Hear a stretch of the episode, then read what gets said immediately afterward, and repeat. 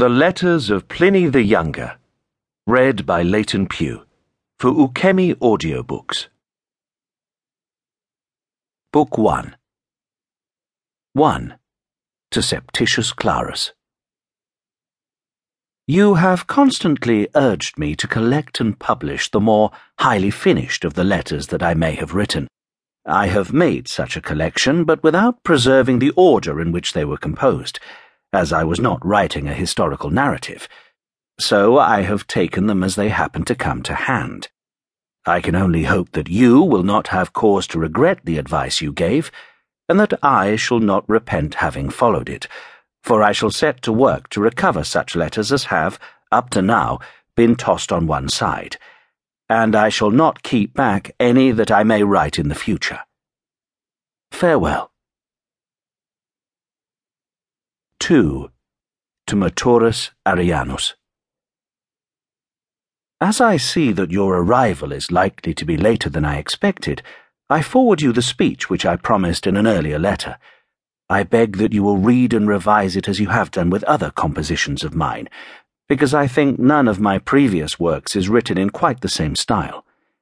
I have tried to imitate, at least in manner and turns of phrase, your old favourite Demosthenes and Calvus, to whom I have recently taken a great fancy, for to catch the fire and power of such acknowledged stylists is only given to the heaven inspired few.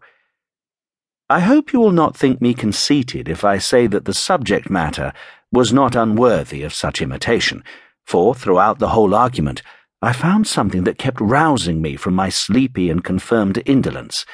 That is to say, as far as a person of my temperament can be roused. Not that I abjured altogether the pigments of our master Cicero.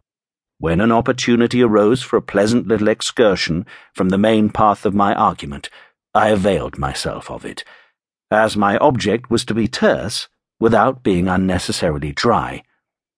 Nor must you think I am apologizing for these few passages.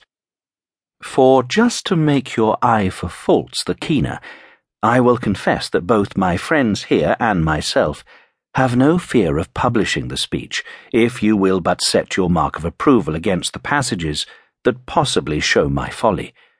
I must publish something, and I only hope that the best thing for the purpose may be this volume, which is ready finished. That is the prayer of a lazy man, is it not? But there are several reasons why I must publish, and the strongest is that the various copies I have lent out are said to still find readers though by this time they have lost the charm of novelty. Of course, it may be that the booksellers say this to flatter me. Well, let them flatter, so long as fibs of this kind encourage me to study the harder. Farewell. 3. To Caninius Rufus. How is Comum looking, your darling spot and mine, and that most charming villa of yours? What of it? And its portico where it is always spring, its shady clumps of plane trees, its fresh crystal canal, and the lake below that gives such a charming view. How is the exercise ground, so soft yet firm to the foot? How goes the bath that gets the sun's rays so plentifully as he journeys round it? What too of the big banqueting halls and the little rooms just for a few? And the retiring rooms for night and day? Have they full possession of you, and do they share your company in turn? Or are you, as usual, continually being called away to attend to private family business? You are indeed a lucky man if you can spend all your leisure there. If you cannot, your case is that of most of us.